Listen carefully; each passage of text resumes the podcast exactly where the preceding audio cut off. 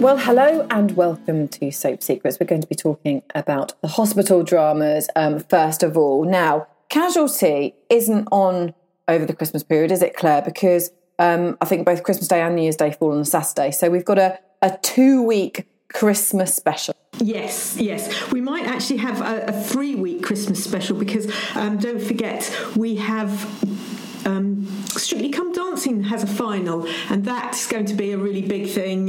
You know, it's a really popular BBC, and that's probably going to knock Casualty out. So, so yes, um, and Christmas Day and New Year's Day have special programming. As much as I would love to say we're going to see Casualty, you're probably not.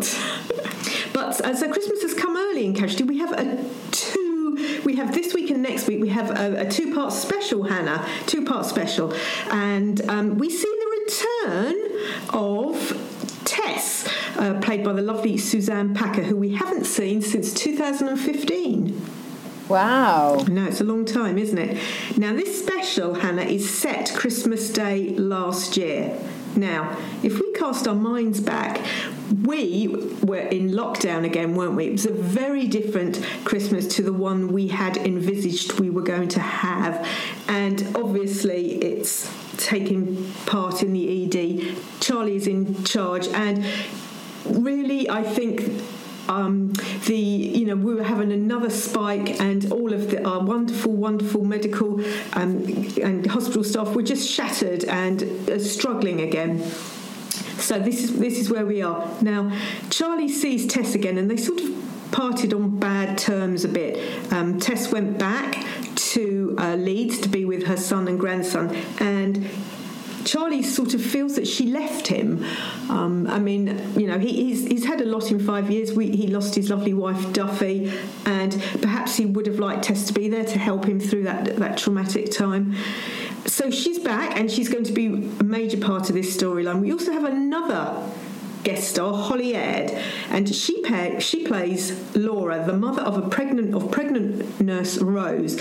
Now, about 15 years ago, little Rose, when she was a little child, was brought into ED because her mother suffers from fictitious disorder imposed on another, FDIA, or to you and me, Hannah, Munchausen's by proxy.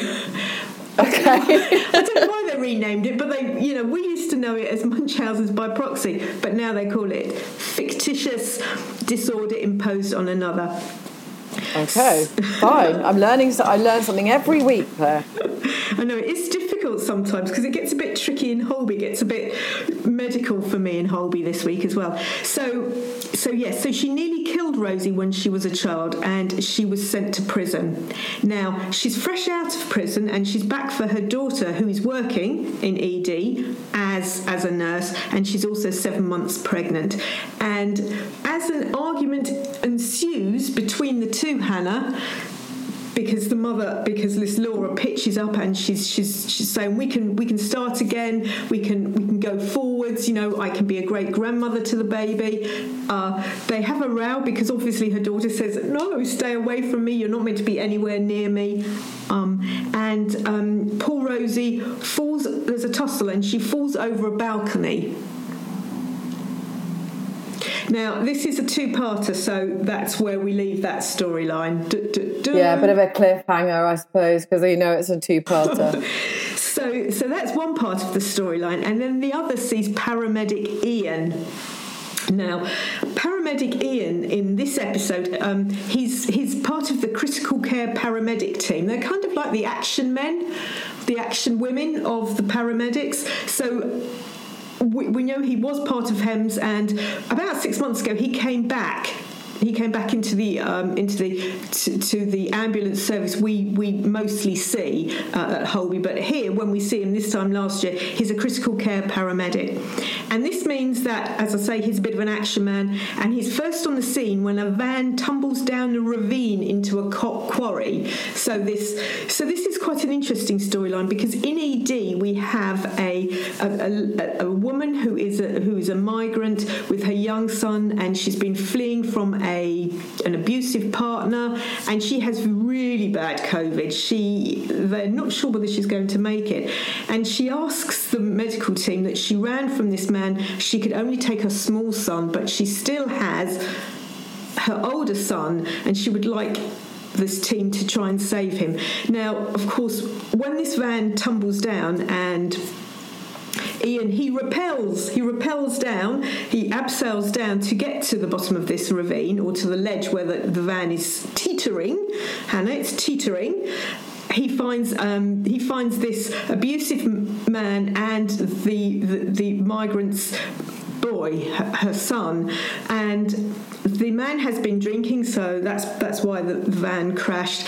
And you know, Ian's being, you know, he's saying he's saying, you know, he's going to save them both, but the man is unstable. And as he goes to grab the boy from the van, all three of them are in the van at this point, and it falls again right down to the bottom of the quarry. So it's now teetered off the ledge, and it's all the way down.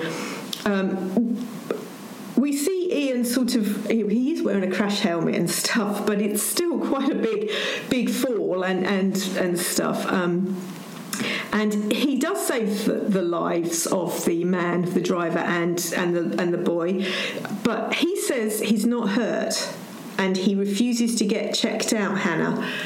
Can you refuse things like that? I suppose you can. Yeah, you can. I mean, he should really get checked out because this is a two-parter the then collapses and we see the credits roll. And there's another dun dun yes. dun. oh wow. It's really, it's really exciting. It's lovely. It does sound exciting. It's nice paramedics in a you know doing something slightly different because we know you know you and I we just see the normal paramedics. They're out there. They you know if you collapse in a you know supermarket or anywhere that you, you see them, but you, you, you don't often see a paramedic you know abseil down and, and do all of this kind of action man stuff. So or action yeah, absolutely. Stuff, so and any Christmas vibes at all going on? Well, it's set on Christmas Day, so that's about it really. So there's a bit of tinsel hanging in the wall. Well, there was no tinsel. but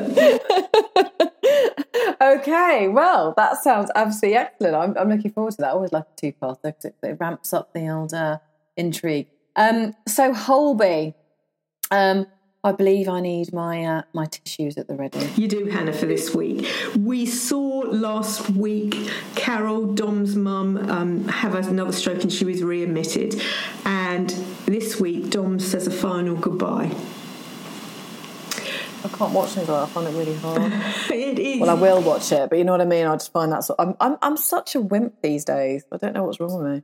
Well, not a wimp. But you just sort of it's not real, but you empathise. You do, you? or you can feel something yourself. Yeah, and you will do because Carol is a much loved character. We really, really, you know, she's been in it for ages, and we just love her. And I think the writers have done this her, her, her final goodbye really, really well. And I did cry buckets. I, I, will have to say that. And we see Dom take his mum to his dad's favourite fishing spot, where they spend they spent much time as a family, and they sort of talk about it, how they used to bicker, and how his dad was wasn't much good at fishing and stuff. And I thought that was a really nice touch, a really, really nice touch. Mm, yeah, absolutely. And I d- yeah, I mean, that's going to be emotionally draining for everyone. And, and as with Holby, as with all the soaps, actually, there's always, always a few storylines running through, as we know. And uh, Christmas is no different because, of course, we've got the whole Ange and Josh situation, haven't we? And Josh is trying to get help. Ange's just had twins, premature twins. She's, you know, all her hormones are probably flying absolutely everywhere. And he's struck up a new friendship with Claudia from the support group, and um, I think she's slightly interested in him. Yes, I would say so. Now it's very interesting. This I, I mentioned this because because Angie's feeling slightly uneasy about Josh's new friendship with Claudia. She's Claudia is a lot younger. She's not tired. She hasn't just had two prem twins and is coping with a full time job and prem twins. I think that's you know that's a lot. Um, yeah, absolutely. And so she she she goes down to the coffee shop and she finds this young physio having coffee with him, and we find out that Josh didn't mention he had a partner, nor did he say he was a new dad, which I find very interesting. Yeah, why not? You know, that's just not the right. That's just not the right thing to do, Josh you know, you, you generally can tell it. It's, you know, it does happen in life. You know, people can be interested in you once you're married or you're in a relationship or whatever it is. But it's all about letting them know that that's not reciprocated, isn't it? And stopping it. Yes. But he didn't, did he? And Fletch says she's imagining things. But I have to say, Hannah, and so do you, I think, is she? Mm, probably not. Oh dear. Mind you, this these two have got. I mean, they've got some legs, haven't they? These two. I mean, this is going to go and go, and it will sort of, you know, it's never going to be. An, it was never going to be an easy relationship.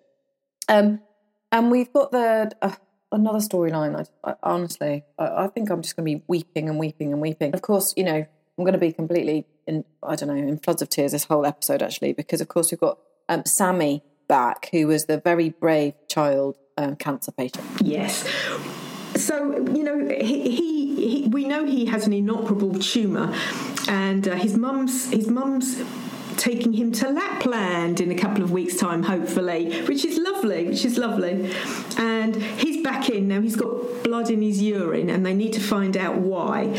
So they give him another scan, and this is where it gets really technical, and this is why I sort of sort of mesmerised me a bit. They did this scan, and Ross, Ollie, and Eli now suspect that his tumour is operable. So that's amazing. It is. So they so he has a tumour. and They thought it was attached to his heart, but this other scan shows that actually there is a very slight gap between the tumour and his heart. Now, we're not talking when we say slight gaps like, you know, you know, a couple of centimetres. I think we're talking millimetres. So the operation. But you know what? That just that small amount. I mean, I know from you know my own family experience that that small amount is the difference, the fractional difference between operable and inoperable, and you can only hope that it goes the right way. That's just incredible. Yes, yes. So this is it. So. Um, uh, it, it's it's great news, but of course it does come with risks.